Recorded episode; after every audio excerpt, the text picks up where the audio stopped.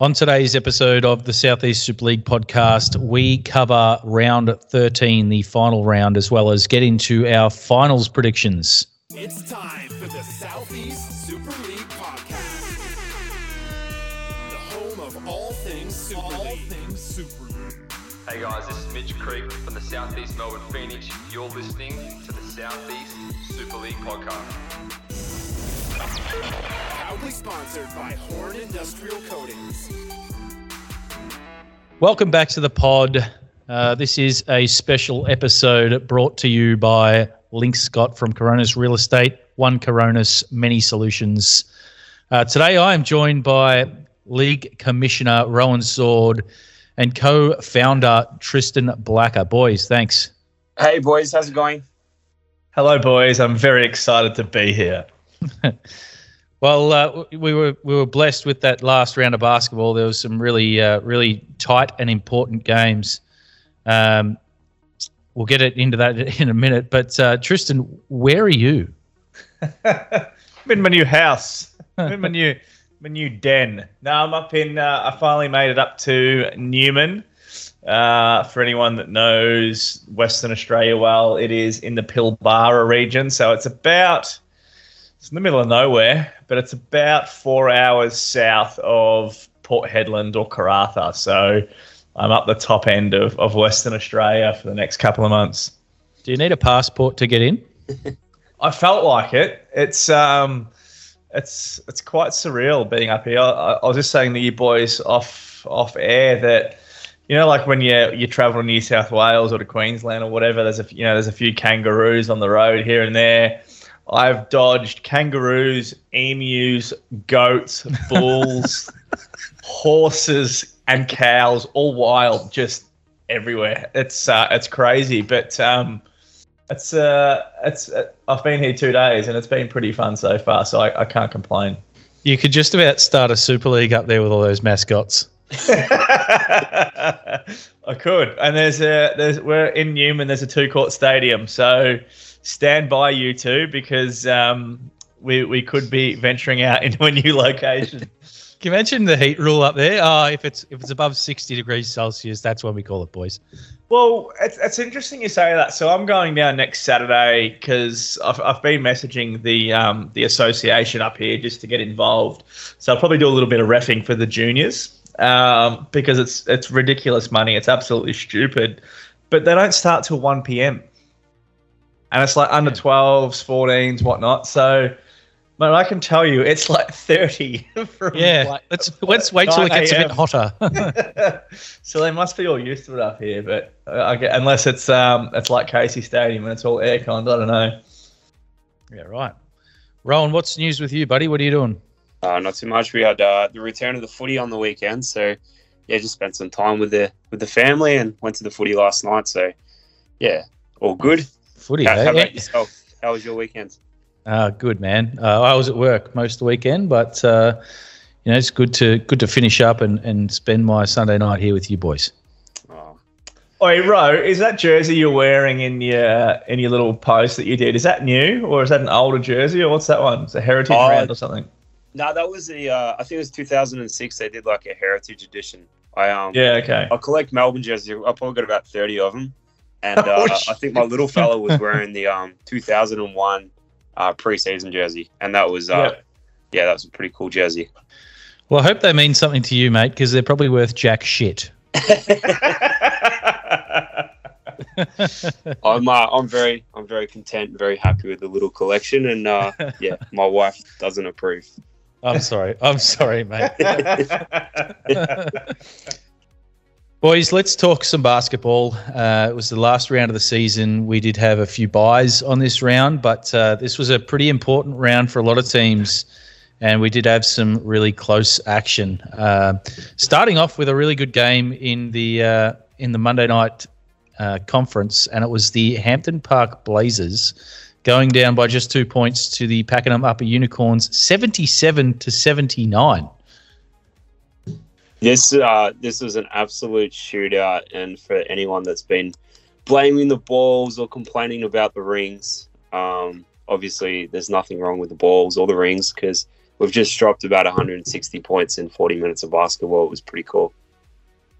Yeah, a real a real shootout. I don't reckon the Blazers would have got close to that um, at all this season, but that is a that is an incredible score, um, and and obviously the the Pakenham Upper Unicorns just doing enough to get over the line. But uh, how did you see this game? You know, going down the stretch. Oh, I was um I was pretty excited for the uh, Hampton Park Blazers. Like if you look at those stats, they shot the ball at just under forty seven percent overall. They just didn't get enough shots up. Uh, they shot the absolute piss out of it. All their players. It was uh, it was a, a phenomenal game, but the uh, the unicorns just got there in the end. Yeah, that, that that obviously is the real difference. The uh, Unicorns have had 55 rebounds to the Blazers 39, so you've got 16 extra opportunities straight up, and that's probably credit to um the Trent Castledine effect. He's had uh 22 rebounds again, so um huge game for him, and um obviously the boys uh the Unicorns are a little bit too good inside. Uh, well, if you if you look at the the Blazers stats, you had uh, you had four guys in double figures. You had Adam Grimison uh, with 12. You had Corey Nagel with 24 points, six boards. You had Liam McDonald with 20. Uh, that's the second time he's done that this season, and five rebounds. Uh, Pete Kennedy had a double double with uh, 12 points and 11 assists, five boards, and Matt Waitley uh, chipping in five points and a few rebounds as well. So pretty pretty decent spread. You, there's not too many games you'd lose with that sort of scoreline. No, awesome, awesome, and it's uh, it's been obviously a long time coming that the the Blazers has all contributed at one time. We've sort of said all season, Grimo's got a good team. He's got good scoring potential, and um, obviously it came together, but it came at the wrong time because the uh, the Unicorns also were uh, shooting unbelievably well. Um, and a big shout out to Josh Filjak. I think he had like 17 points in the first quarter, and um, I'm not sure why he was dragged. Obviously, it was part of the rotation, but he, he had the hot hand and he got the Unicorns off to an amazing start. Well, he's finished the game with 25 and 7. Uh, Trent, as you mentioned before, 28 points, 22 rebounds. Uh, really, really good performance from him. Uh, Jake Sutherland, 12 points, nine boards. Curtis Wheeler with nine points.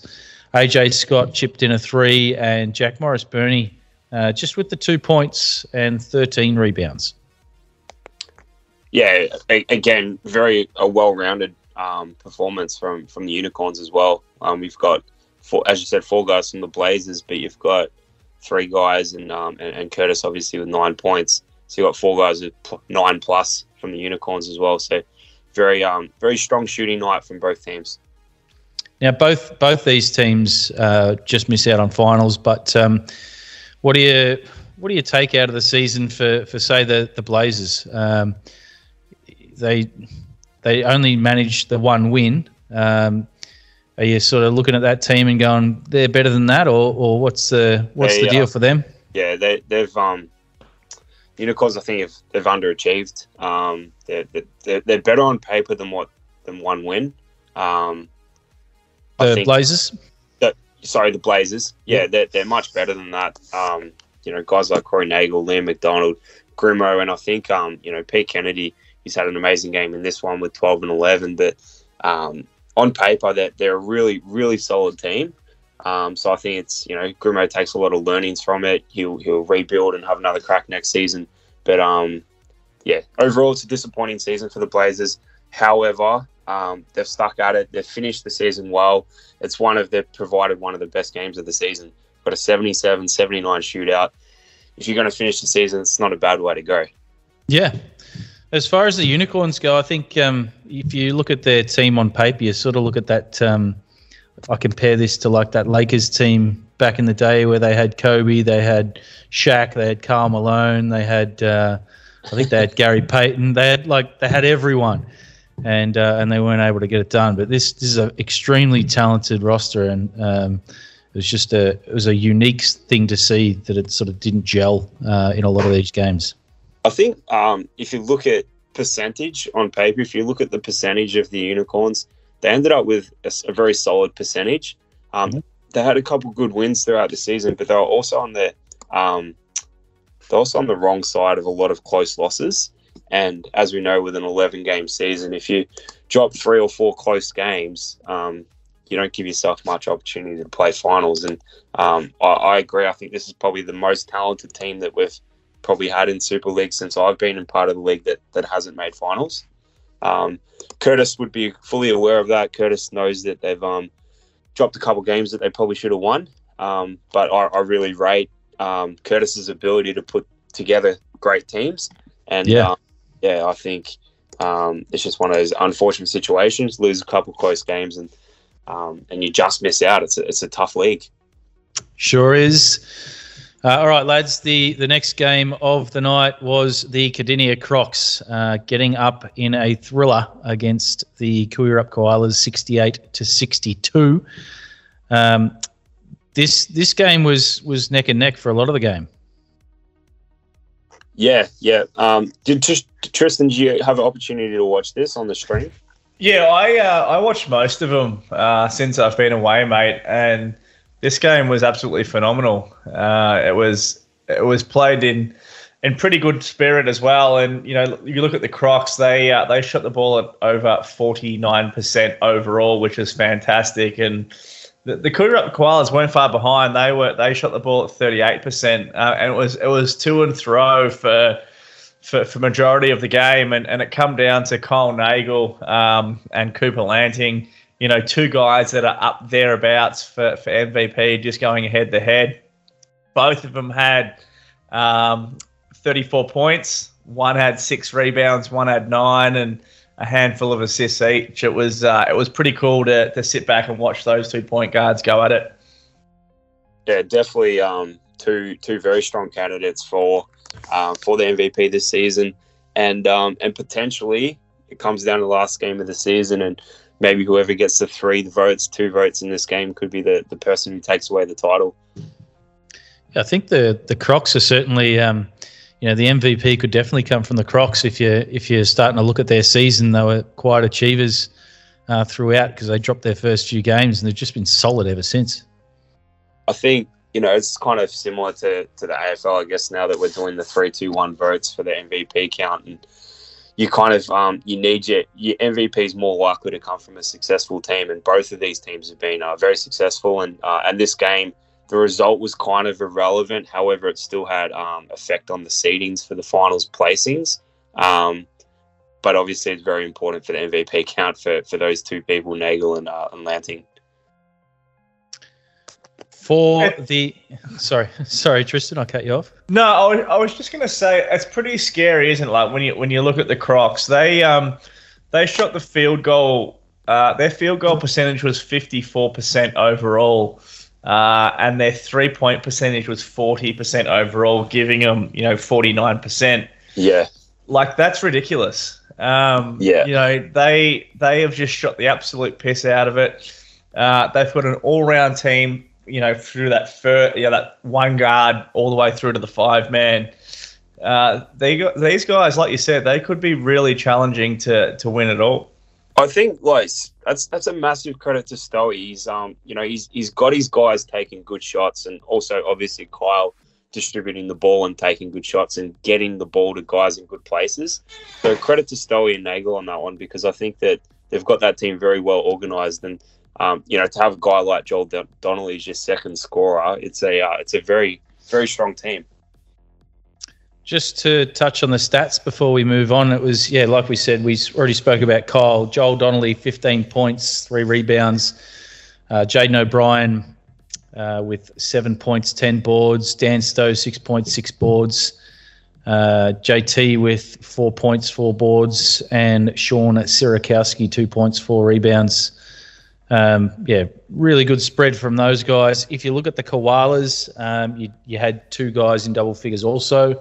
That was uh, Cooper Lanting, who we touched on with 34. Cooper Rice uh, was the other one with 11 points, nine boards. Uh, then we had Jordan White and Mitch Gray both with six apiece. Uh, Jake Tuplin with just the three this week, and Riley Lanting with two. Uh, Jack Basharan um, only put the one shot up, but was was yet to get on the scoreboard. Yeah, I, I think the um the koalas um obviously it's disappointing to lose, but as I said to him, well as, as I said earlier, it's, it's kind of an irrelevant result now. They've they've they, they already did all the hard work and they've qualified for finals, so they just got to um turn it up a notch coming into finals and um, and move forward. And I think, um, well, hope, hopefully they don't bounce back because we're they're playing against that, my boys tomorrow night. But um, they've got all the tools in the shed uh, to perform well. And um, yeah, if I was Mitch, I wouldn't uh, I wouldn't be too worried about his boys.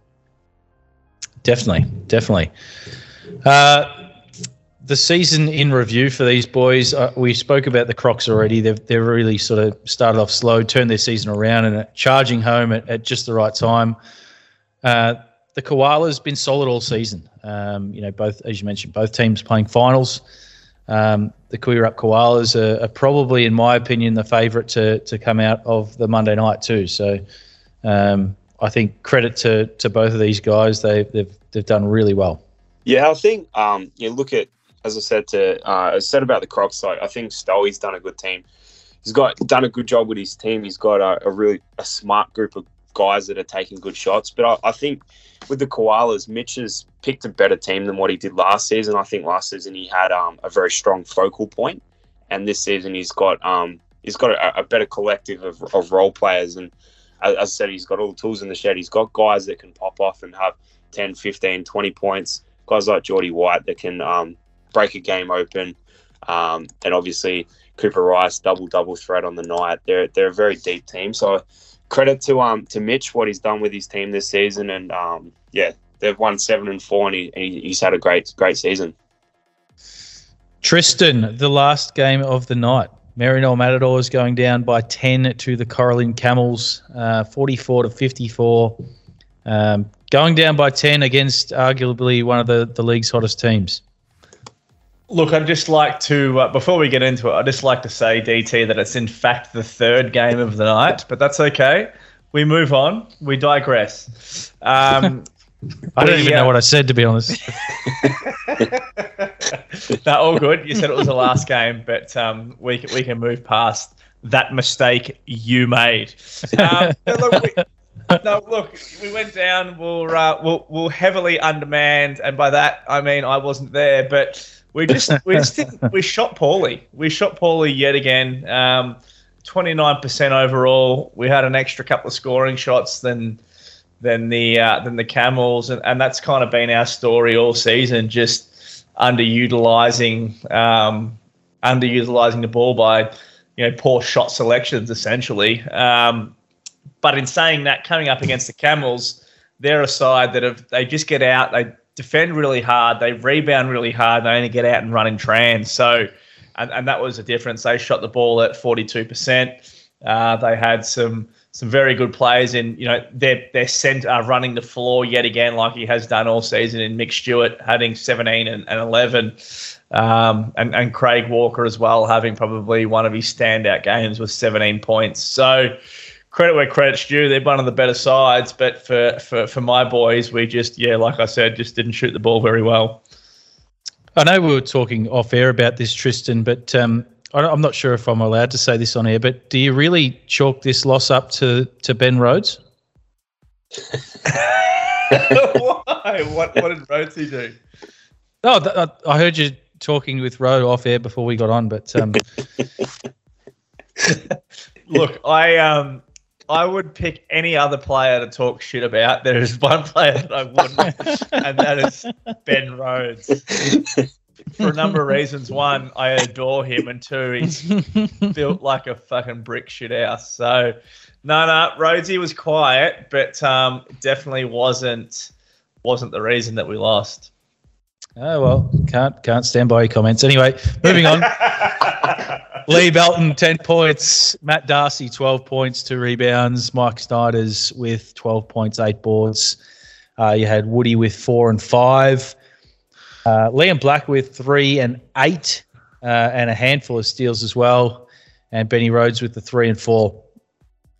Uh, for the Camels, uh, you did you did talk about this already, but Mike Stewart 17 11, um, Craig Walker with 17 in a, in a cracker game for him. Morseman was double figures rebounding, Jake Connor 5 and 6, Josh Lanting with 5 points, and the Badger with 9 and 8, uh, and 6 assists to go with.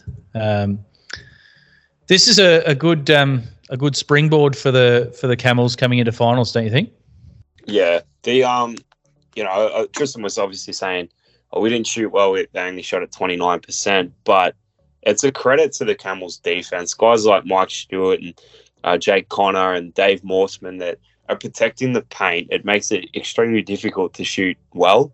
Um, obviously, that they've got arms and legs everywhere, and they've got the length, and um, they can test every shot. So, um, credit to um, credit to the defense, and, and, and you know we talk about the size, but you've also got guys like Craig Walker and, and, and Shane Badger very quick with their hands, and probably both averaging two or three steals a game as well. So, um, the Camels play a really uh, good uh, defensive transition style type of game. They they sort of back their bigs to pull in boards and they leak out the back.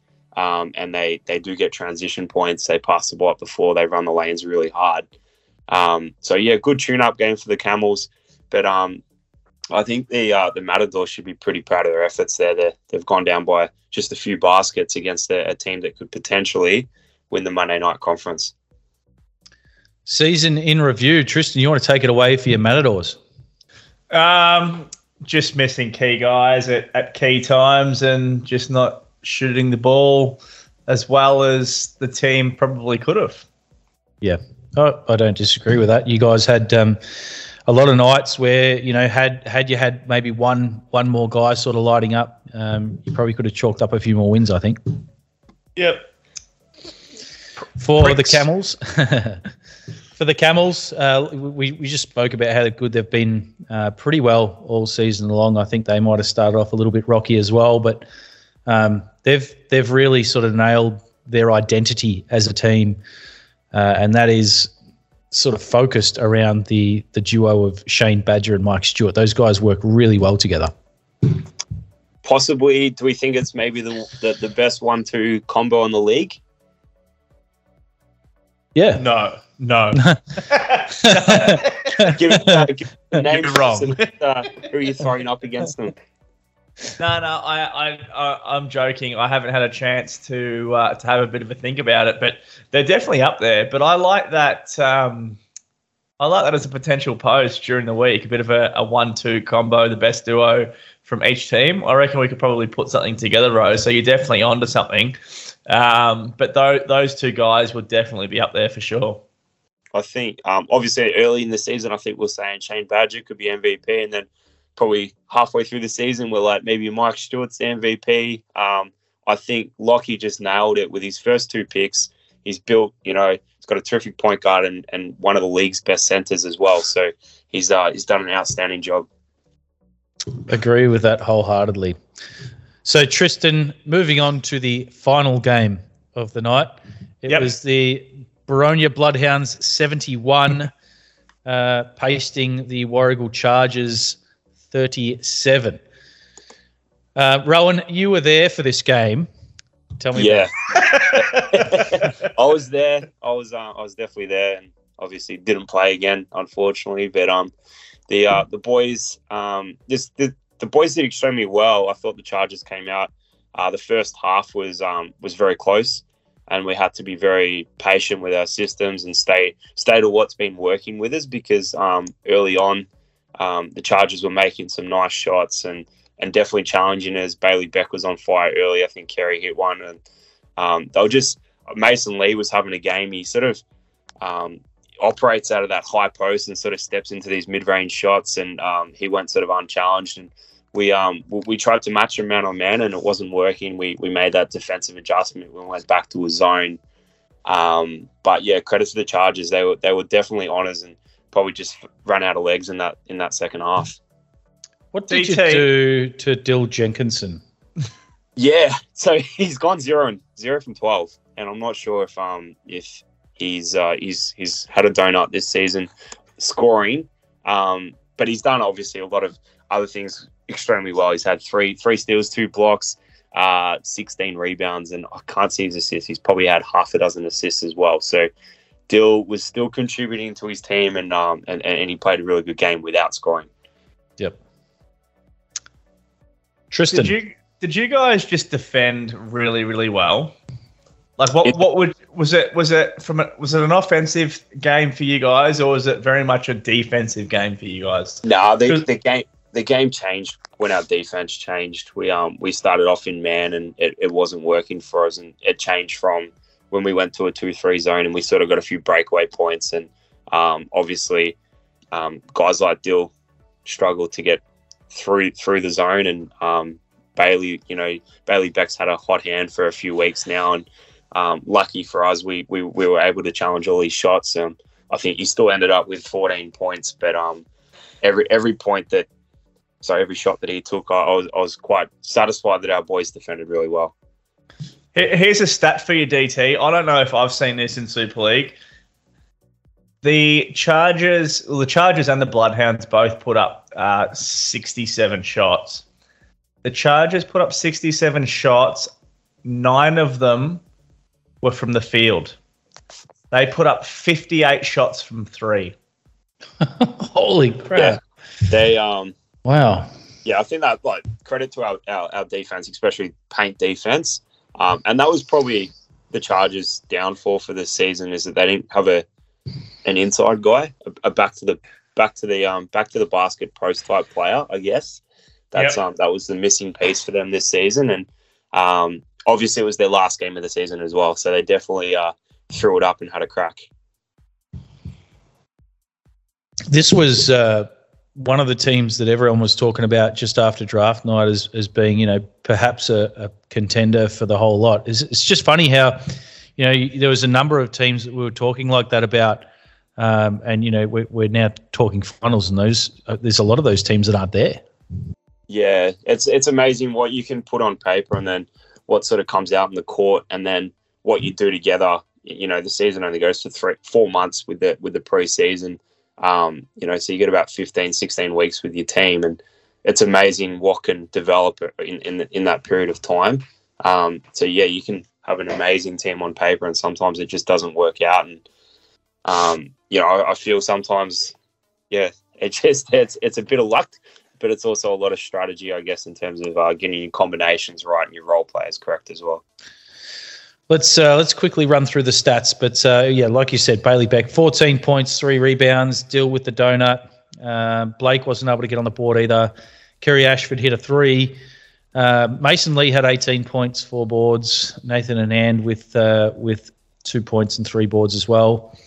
Uh, for the Bloodhounds, it was mainly Kurt Lazaro with 32 and five, um, having a having a really standout game, just at the right time for you boys. And um, Josh Saunders continuing hit his hot form, three threes, 13 and seven.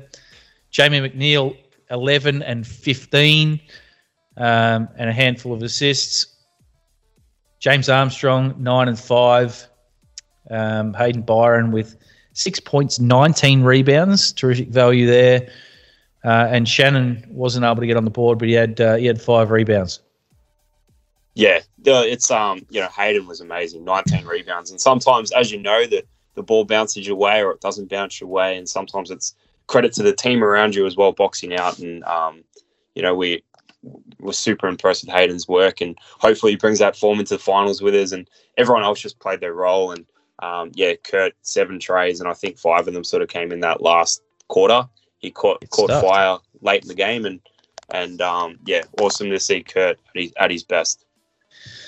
Well, we spoke about the Chargers just a minute ago. What about the the Bloodhounds, mate? The Bloodhounds have have sort of just quietly been setting the benchmark for the rest of the league the whole season. I've um I've been uh pretty yeah pretty quiet about about my boys on the podcast. I've um just let things tick away, but I think um yeah credit credit where it's due. They've done an amazing job. The the Kurt Lazaro trade was obviously um very beneficial to us. Um, got us another a, another guy that can bring other guys into the game, and um, as Kurt's just got better as the season's gone on, and uh, and every game we've sort of built together as a as a unit and understood role players and understood that um, we've got uh, multiple options and, and, and everyone can be a game winner at any time. And uh, yeah, I'm just super proud of the way the boys have united and um, enjoy playing with each other. All right, lads, that pretty much uh, wraps up the Monday night conference. We're going to take a quick break, uh, and then we'll get back into our, our team of the week and the and the Tuesday night games. Horn Industrial Coatings offer you the best quality in epoxy floor coverings. Whether it's a factory floor, showroom, garage, or outdoor basketball court, Horn Industrial Coatings will have you covered. Their products are designed to be hard wearing and are suitable for foot traffic and even vehicle traffic. With over 20 years of experience, Dean and the crew at Horn Industrial Coatings will make sure your flooring is finished to the highest standard. Get in contact for a free quote at www.hornindustrialcoatings.com.au. All right, fellas, we are back. Uh, we're going to jump into some Tuesday night action, but before we do, uh, we did have uh, some standout performances um, with guys making Team of the Week. Ro, take us through our Team of the Week. The team of the week, round 13. Uh, to close out the season, we had Eastern Conference Player of the Week, Jeff Reed from the Bulldogs. Uh, he'll, he'll line up at the small forward. We've got South Player of the Week, Kyle Nagel, lining up, I say, as the shooting guard or point guard because we've got Kurt Lazaro also in there. Ash Beck from the Ducks and Trent Castledine. Both those guys have been uh, board monsters this season and probably averaged about 20 or 18 rebounds each. Uh, to round out the team, we've got Seth Horn, who's uh, who's been amazing also, and uh, and Brad Starkey. There you have it. Uh, some some real standouts there. Actually, that's a that's a heck of a team. You wouldn't want to run into that. Into that, that's probably one of the um, the better team of the weeks. I think, in uh, in my opinion. Um, yeah, yeah, I think we um we discussed this probably about four or five weeks ago about I'll probably say that. I say that every week, probably, but yeah, but analyzing each each team of the week and thinking what what would be the strongest team of the week that we've had so far, and um yeah, this one's definitely up there with the best. we should do a team of the week of the season.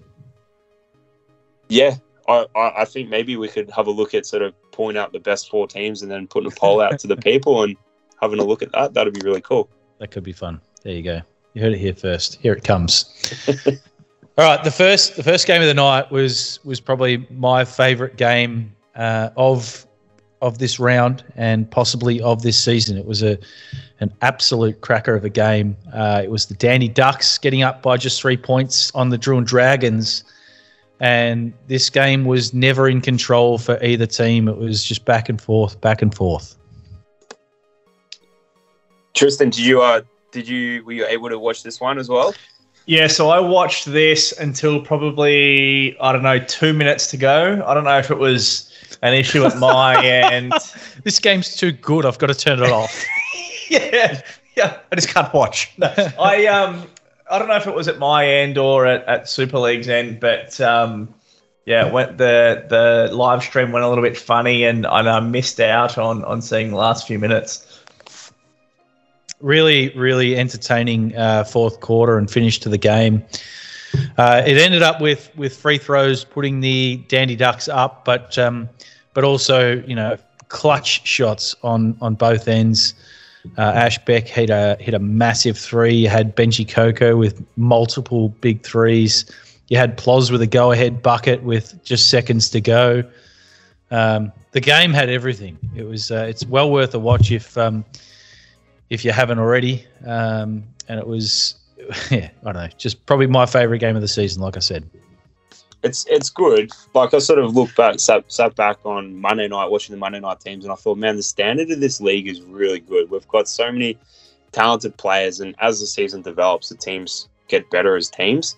And um, and these games towards the end of the season, I feel have been amazing to watch. And um, what I love about the Ducks team this season is Jono's drafted a really well-rounded team. Obviously, Ash Beck puts his hand up to be potentially a steal of the draft, but um, you know, different guys like Katuziak and um, Joey Nativo and um, you know Trent put their hand up every single week. There's there's so many different guys in that team, and obviously, hence why they've uh, qualified for finals. And this uh, this game was not only uh, as exciting as what it was was what it was, it also had uh, significant consequences for the Dragons as well, didn't it? It did. Yeah, the Dragons needed to win, I think, by four points or more. Um, and and they were sort of on track to do that. They, they were definitely on track to win the game, but um, yeah, some some late game heroics, like we said from Ash Beck, and um, you know a couple of lucky lucky calls went the the the Ducks' way, but um, it was just such a back and forth game that it was it was never never in one team's hands for more than a couple of minutes. And um, Matt Bray and I we commented uh, throughout the game on the momentum shift, um, and it changed sort of with with each quarter. Um, you know, early on in this game, the Dragons did such a great job of of limiting. Uh, points in the paint, and Ash Beck was really having a hard time. I felt in the first half. Um, Yep. Second half, you know, he sort of figured out that what what he needed to do was get out and transition before the defense was set, and he did such a great job of it. Uh, yeah, I mean, Ash is, you know, he's probably a, a power, he's a traditional sort of power forward type, but um, pretty undersized compared to your Andy Patanias and your Luke, Lucas Plozas. Um, so he does an, an amazing job battling away inside and um, and competing with those guys. Yeah, well, the the damage was for him. His 20, 25 points, nine boards, uh, was predominantly done in transition and in the second half. Um, you had Alex Katuziak with nine. You had Joey with nine. Um, you also had Trent Reeford with seven and ten, um, and a few steals there for him as well. You had Jono with six points, a couple of big threes from him. Um, Lucas Armstrong with one. Lewis Munoz uh, didn't reach the scoreboard, but um, just a yeah ripping performance from those guys for the for the Dragons. Um, they had three guys in double figures. That was Andy Printani with uh, with 14 and seven. Benji Coco hit five threes um, and was just electrifying. I, I feel in the perhaps second and third quarter. Maybe it was the first and second. Yep. Um, James Flannery, 14, 5 and 5 assists.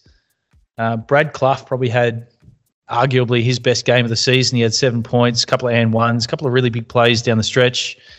Um, and Lucas Plaza with four and nine, and, and like we mentioned, the go ahead bucket late in that game. So um, I think if you're the Dragons, it's hard to walk away disappointed because they, they just played such a great game. I think um, obviously the um, my um, Aaron Miles not being there as well is probably a pretty significant loss for the Dragons, um, and could have been the difference in this game. The Dragons obviously just having the five players, it's um, it's hard to play a full forty minutes at that at that standard. I think the the five they had though were were of high caliber and um, and did such a great job. You know, Flanners was able to get some momentum and, and really looked like Yep. the Flanners of old.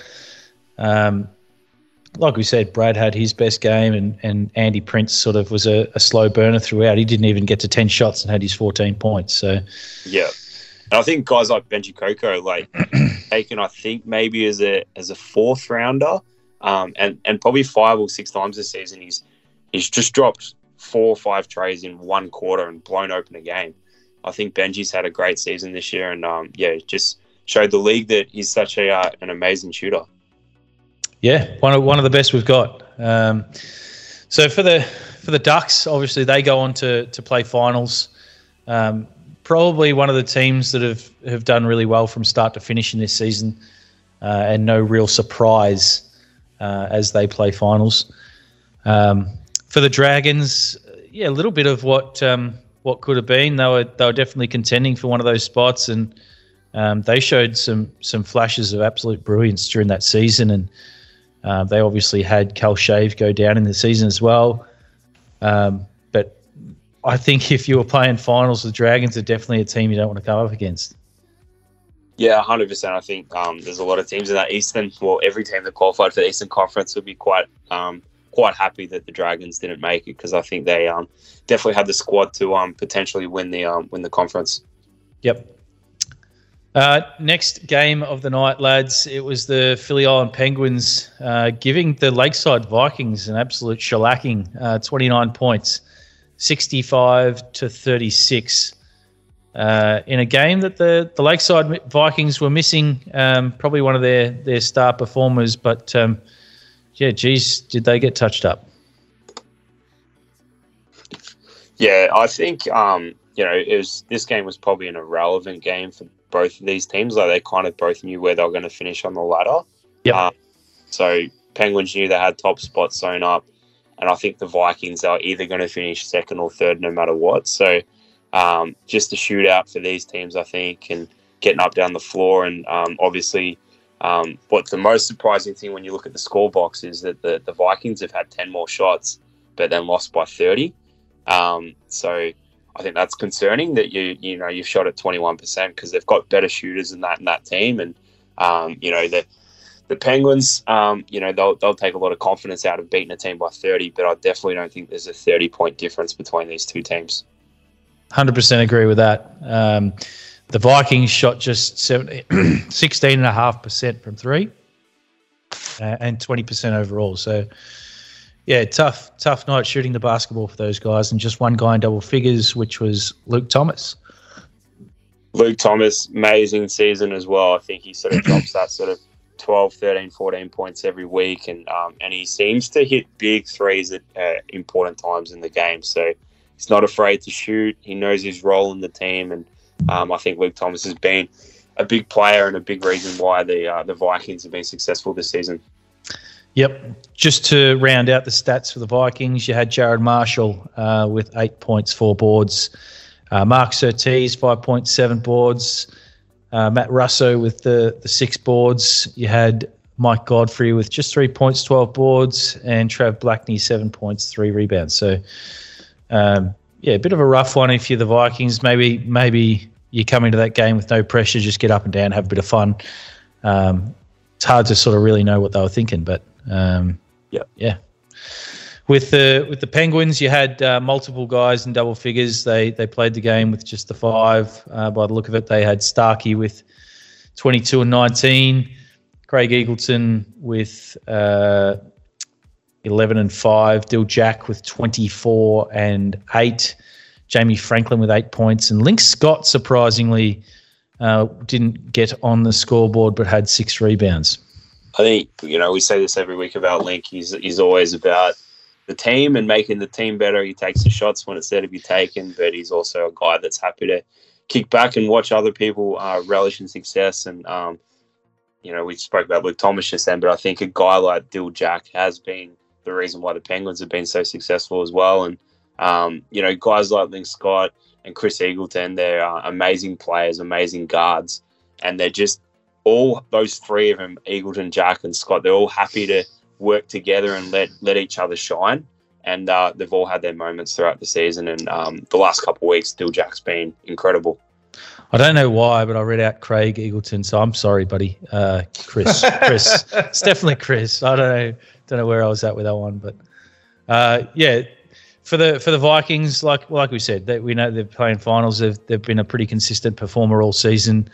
Uh, they've been the team that I've probably talked about the most as as being the deepest team and uh, having a lot of potential to go deep into finals. So um, I think you know seeing them finish second, thirds, no surprise for me. Uh, for the Penguins, they've finished uh, top spot, so um, I think no real surprise either. They've been a terrific performer all season. Um, there's definitely not a not a bunch of guys um, in the league that want to win more than them. So um, it's it's yeah no no surprise they finish first and, and go into the finals as hot favourites. Now they went um they went ten and one. Do we remember what team they they lost to?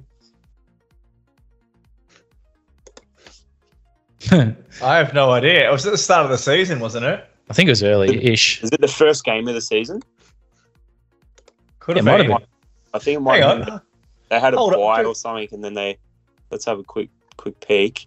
I'll Yeah, a- they lost to the Vikings by five points. Um, Oh, there you go. 29th of November. So their first hit out of the season, they've um they went down to the Vikings. Haven't looked back since. Though, so they're yeah they're on the trot. They're uh, they're doing very well. Do they get beaten, Well, I, or I do they don't- win I, it all? I, I don't know. Honestly, on, give me a prediction. Ah man, I said it about Starkey's team last season, so I don't want to. I don't want to say it again because my team's involved. But um, I think the uh, I think the Penguins are well placed to be very success- successful. Okay. All right. What do you guys? What do you What do you guys say, Tristan? I don't know. It's it's too hard. Like if you go off if you go off the last month, you're in the finals and you go off the last month and you go off, you know, teams that play at both ends of the floor.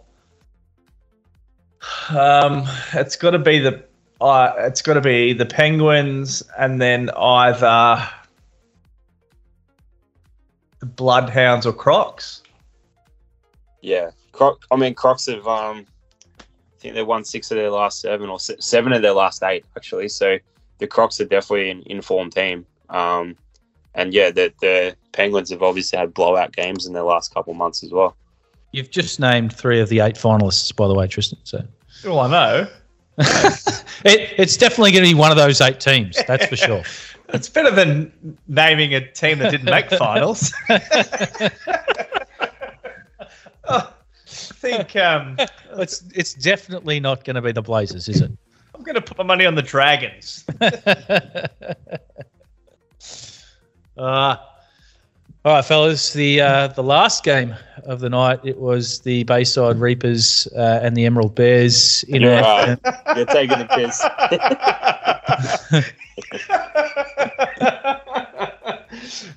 All right, ladies and gentlemen, we, we're going to move on to our third game of the evening. It was the Bayside Reapers 65, absolutely belting the Emerald Bears 37. So we just obviously talked about um, teams that could maybe challenge the um, you know challenge the Penguins and teams that contend. Um, Dale, you've just put yourself into finals. You've put yourself into fourth spot with this um, massive win. yeah, look, I mean, I think the the Bears came out um, pretty short-handed, and uh, we needed to, you know, our, our fate wasn't set yet, so we, we definitely needed to um, to keep our foot on the on the accelerator pedal. So, um, although we had a lead, we sort of just had, sort of had to make sure that we um, we didn't surrender any easy points. And um, you know, the the Bears, even though they were short-handed, they they um, they had a fair amount of looks. So it was definitely um, definitely credit to our defense for minimising the impact they had on the scoreboard. Yeah, it's, it's I think a similar um, sort of scoreline to what we just saw with the the, the, the earlier game. We've had the, the Bears that have taken ten more shots, but found a way to lose by twenty eight. So um, yeah, you guys shot at forty nine percent. That's amazing shooting.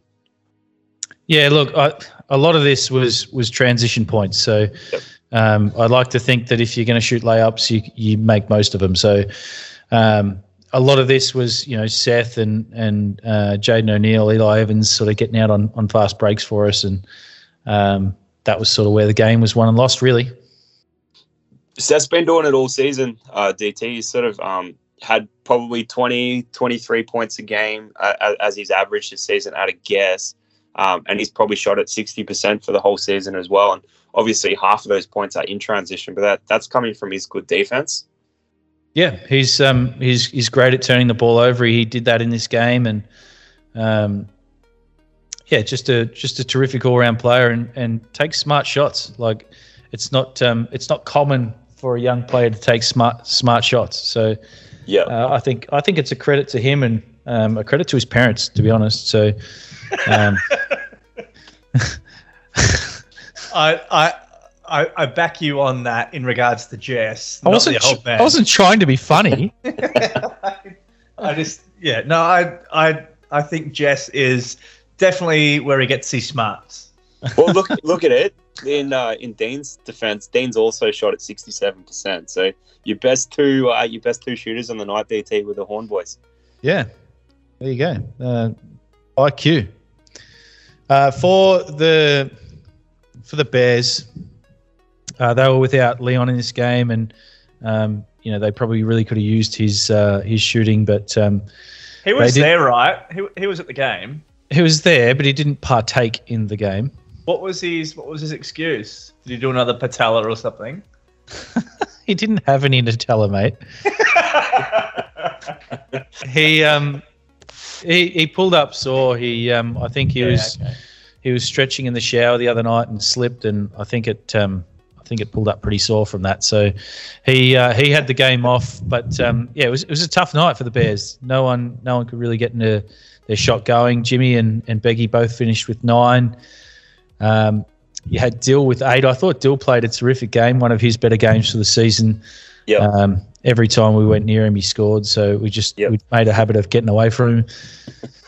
Uh, Greg with 4.7 boards. Uh, Jay Rich with 3 and 13. Um, and then James Middlemer, I thought he he played a terrific game as well. He had 4.7 boards, but um, you know his impact on the game was was high. Yeah, yeah. The um the Bears is, you know, to, to sort of go through where they've finished up would obviously be disappointing, but uh, Greg's team sort of been a little bit cursed this season. He's had a few significant injuries and uh, getting guys on the park at the right time and missing key players at important games definitely set them back. So um, they're a great team and um, obviously up against it all season with those um, those hiccups. Uh, we probably should have thrown the Blazers in that boat too. Like they were, uh, sorry, the Bulls. I beg your pardon, who we Yep. who we haven't spoken about yet. But um, the Bulls have been sort of without players for a lot of the season as well, and um, there's been a couple of really unlucky teams this season in terms of injury. Yeah, and you know you've got 18 teams in the league, and obviously nine in your conference, and you're only taking four out of nine. So any any little bit of bad luck or a couple close losses, and you it's, it's going to be really hard to make it. Yeah, 100%. You, yeah, you drop a few games and that's uh, your back's up against the wall. So, so Tristan, the last game of the night, we'll try it again. Uh, I was don't the, know. Do, do we um do we go through your your stats? Do we talk about Oh, yeah, we can. Yeah, sorry, I beg your pardon.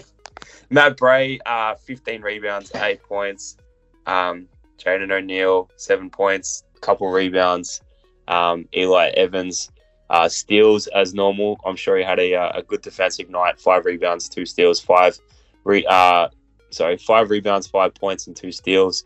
Yep. Dean Horn, nine rebounds would have been awesome inside for you guys, and um, and and David Wang, three and six, and yourself, DT, 14 points, three rebounds, steal, and a block, uh, shooting at 50 percent.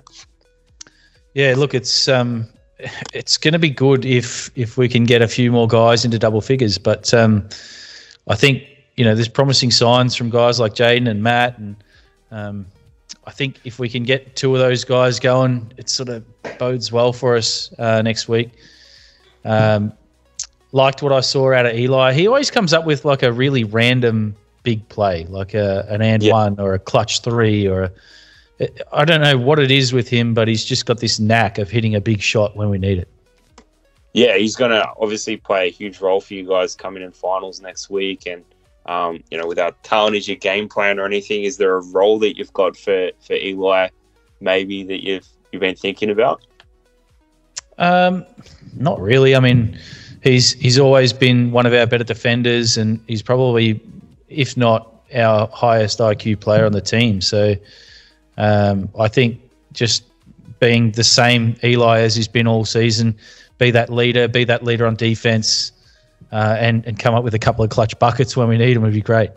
Yeah, yeah. I think you've got the um, you got the tools there. Um, you know, as you said, you need guys like Matty Bray to have big games, and um, he's due for a big one, and hopefully, um, hopefully it goes well for you on Tuesday night. He is due for a big one. All right, sh- should we try this again? The final game of the night. We're here. the Nar Nar Goon Bulldogs. Uh, they got up against the Arena Bulls in spectacular fashion, seventy-one to thirty-three, uh, in what was a must-win for the Bulls as well. So, um, you know, I think the the Bulls were relatively short-handed, but um, yeah, geez, the the Bulldogs were on fire.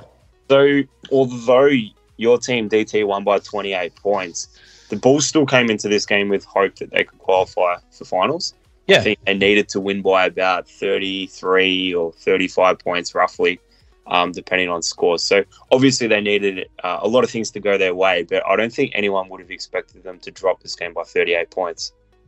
I think you know you, you come into a game knowing that you got to win big like that. Um, I don't know that it did, but it, it probably could influence the way you open that game in in you know attempting attempting threes or, or trying to get a big lead early. And sometimes that's sometimes that's not what you need. You sort of just need to be winning and then you know break the game open. But They've shot 4% from outside, one out of 22. So, That's- maybe that was the problem. it's not very good. Um, and I think like from the Bulldogs, um, you know, we'll go through the recap and you know with them at the end of this game. But I think Carl walks away obviously very excited that they won, but also very disappointed because he knows that he's got a, a, a finals caliber team here, and they've um, blown a few opportunities throughout the season to qualify. Um, but just you know the way they finished the season and to you know put up 71 points and you know have a, a full range of scorers. You've got all seven guys contributing on the scoreboard, and the way they finished the season, I think you know the Bulldogs will be sort of regretting dropping a few other games go earlier in the season and sort of hopeful that the season was two or three games longer. Yeah, they they lost a lot of close games uh, early in the season. You know, we went to overtime with them and, and managed to scrape a win out, but that, you know that's one game that they'd be kicking themselves on, and I think there was a couple more. So uh, they they came out of the stadium going, "Geez, I wish the, the season was five games longer." Be right there. So, and yeah. I, it's it's hard to disagree with that. Watching them watching them play over the last few weeks. Yeah, it's a deep team. Like Kyle's picked a great team. That they've got shooters, they've got guys that get to the rack, they've got length, they've got obviously himself as an inside guy, and they've got Jeff Reed, which is one of Super Coach uh, Super League's uh, royalty. He's got um, he's had a massive game here. He's had a vintage performance, 22 points, 10 rebounds. He's had eight assists. He's had a steal and a block. He's done everything. Shot it 50% and 63% from inside. Um, so Jeff was obviously the um, the big reason why the Bulldogs were successful.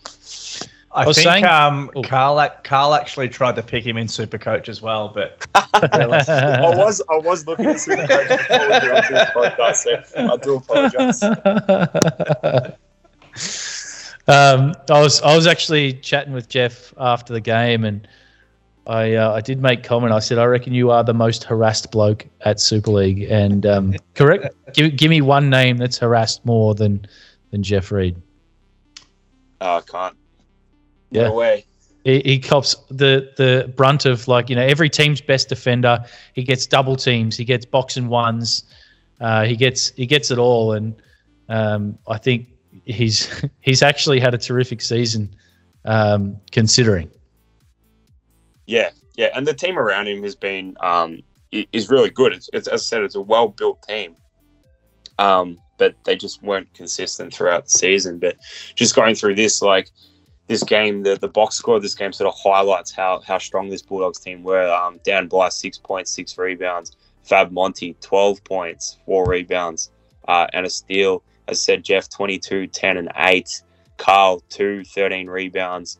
Uh, Mickey Francis, 5 and 1. Reese Ainsworth, 8 points, 4 rebounds. And Riley Saxon, um, new guy in the league, Probably took him a couple weeks to get going, but he's finished the season really well. He finished this game with 16 points, two rebounds, but shot at 70%. Yeah, you got to love that. That's um, that's good shooting right there. So, um, yeah, I think like like we say, if the, the season was a little bit longer for these guys, they would have they would have pulled out.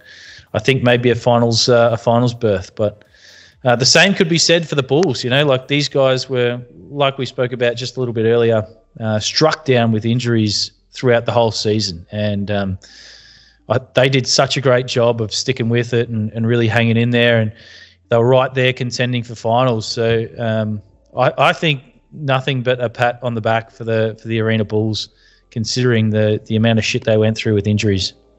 Yeah, yeah, key players at key times. Um, you know, I think they were the first team to sort of utilize the fill-in rule as well, and um, you know, multiple times. I think Stoey was a more permanent player in, in the Bulls than the Crocs. As um, yeah, I think Kyle picked a great team, and he's just had the unfortunate luck.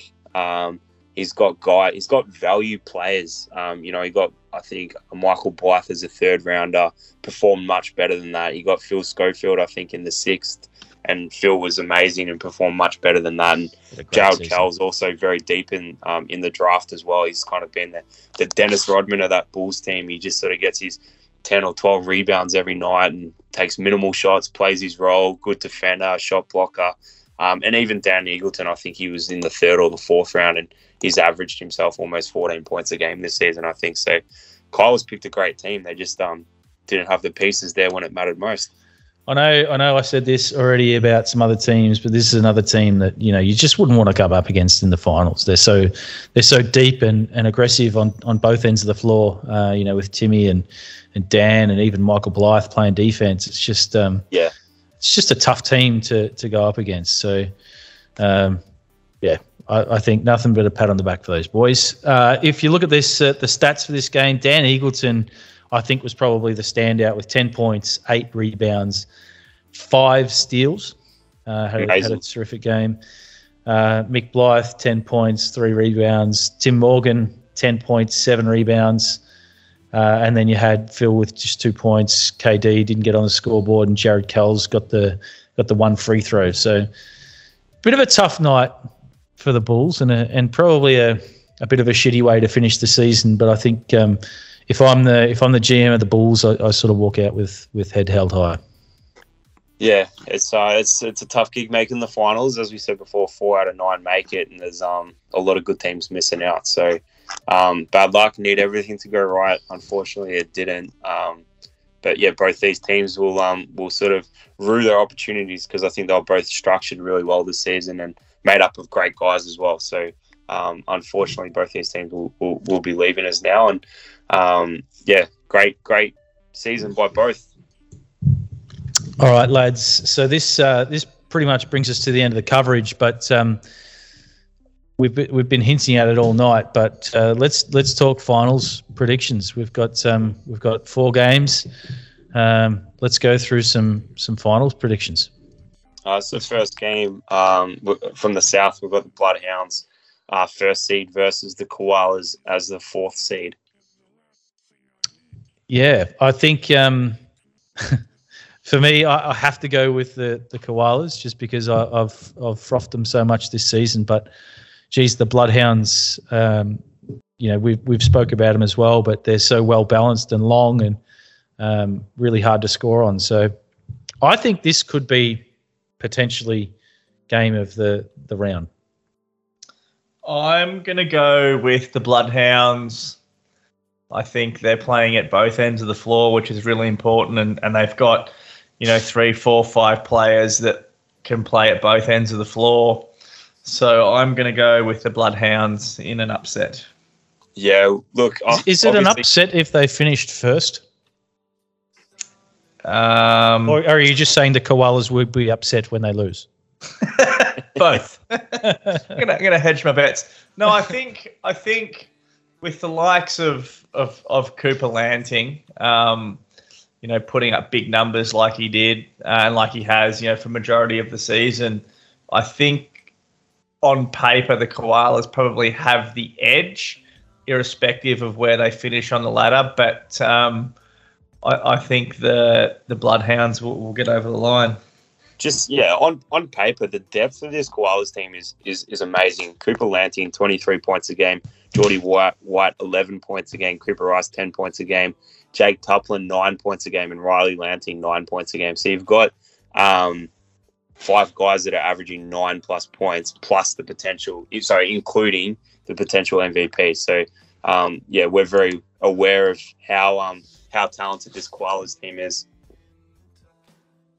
All right, the um, the final the, the final game of the Monday Uh, night. the next game in the South, the Camels versus the Crocs. Camels the second seed versus the Crocs, the third seed. I think uh, for me, I've got to go with the Crocs only because they're in they're in such hot form.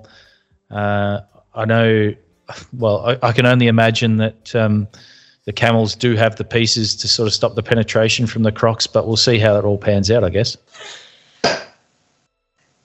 Oh, this is such a tough one to pick. Um, just the, off the back of Mick Stewart, I'm going to have to go with the Camels.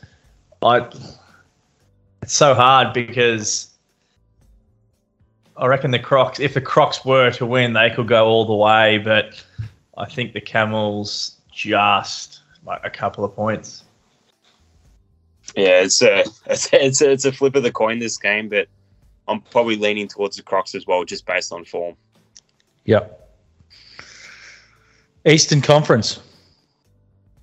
Eastern Conference first game of the night: Penguins versus the Reapers. Penguins first seed, Reapers sneaking into the fourth spot.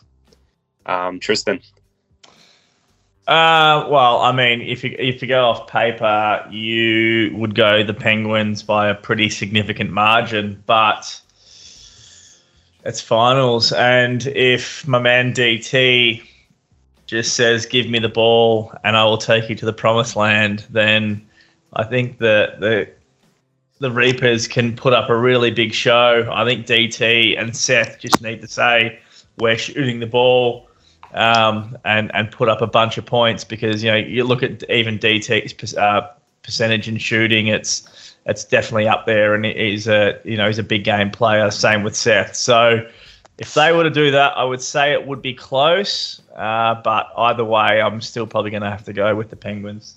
And if I was going to say, if those two guys don't shoot at say forty percent or more, that's when I think we need um, Matt Bray to have a big game and clean up with six or eight offensive rebounds and, and a few putbacks and uh, you know a big double double. So I think you know as much as we sort of say DT and Seth, you've got to shoot the ball and, and take the game on. Um, I think Matt Bray's got a very important role inside.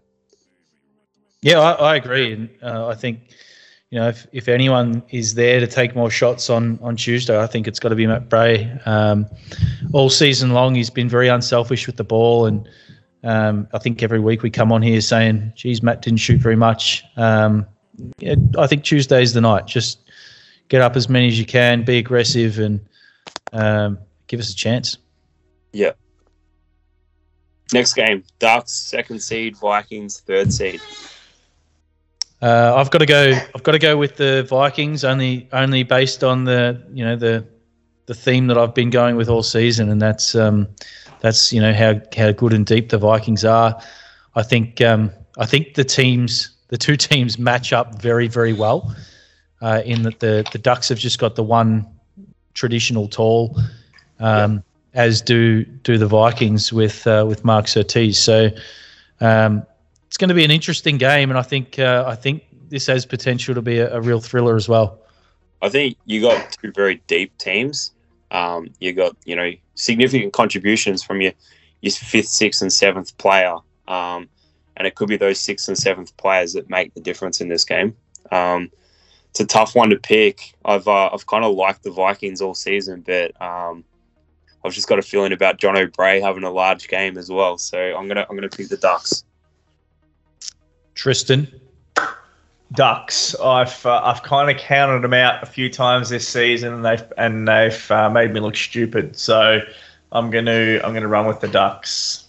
Well, in in their defence, you are stupid. So.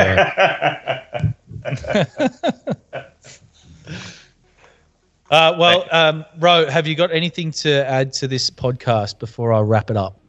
Uh, just probably Tristan give us an update on the uh, on the registrations. Uh, we're looking at about or just under eighty-five percent, whatever that works out to be. Yeah. Um, we've yeah we've just tipped tipped over hundred, so um, getting very very very close to to filling up. Yep. I. I did say I think I said in the the was it one of the chats or the the season eight page that by the end of this week we would be just about full. So. Um, that being said, yeah, there's not going to be many spots left.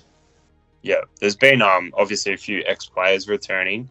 Um, do you remember some of these these names off the top of your list? I do. I got I got a list here. Uh, Ash Turner, Brendan Clark, uh, Brady Healy, Rylan Dunn, Nick Spezza, Cam Scott, Hayden Melson, Jamie Marchingo, all come back into Super League after a season or two off yeah, it's pretty exciting. There's some uh, some quality quality basketball players and some quality guys in that list. And we've got 14 brand new players. Cool, cool. That's cool. All right, lads. Uh, like to thank you both for, for joining me. It's been uh, it's been fun. Uh, we'll uh, we'll be back here, of course, same time next week to um, to talk about how these four games uh, turned out. Sounds awesome. great. Thanks for your time, boys. Thanks, lads.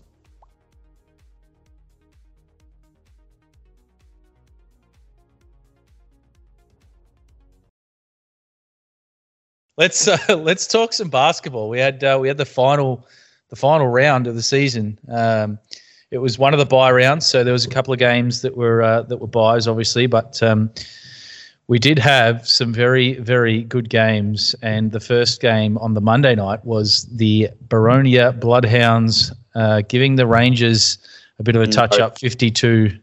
Wrong round. Three. I think we're on the wrong round, DT. Shit. We got the we got the Blazers and the uh, and the Unicorns. what a Wait. real what a real dickhead. All right, I'm gonna need to.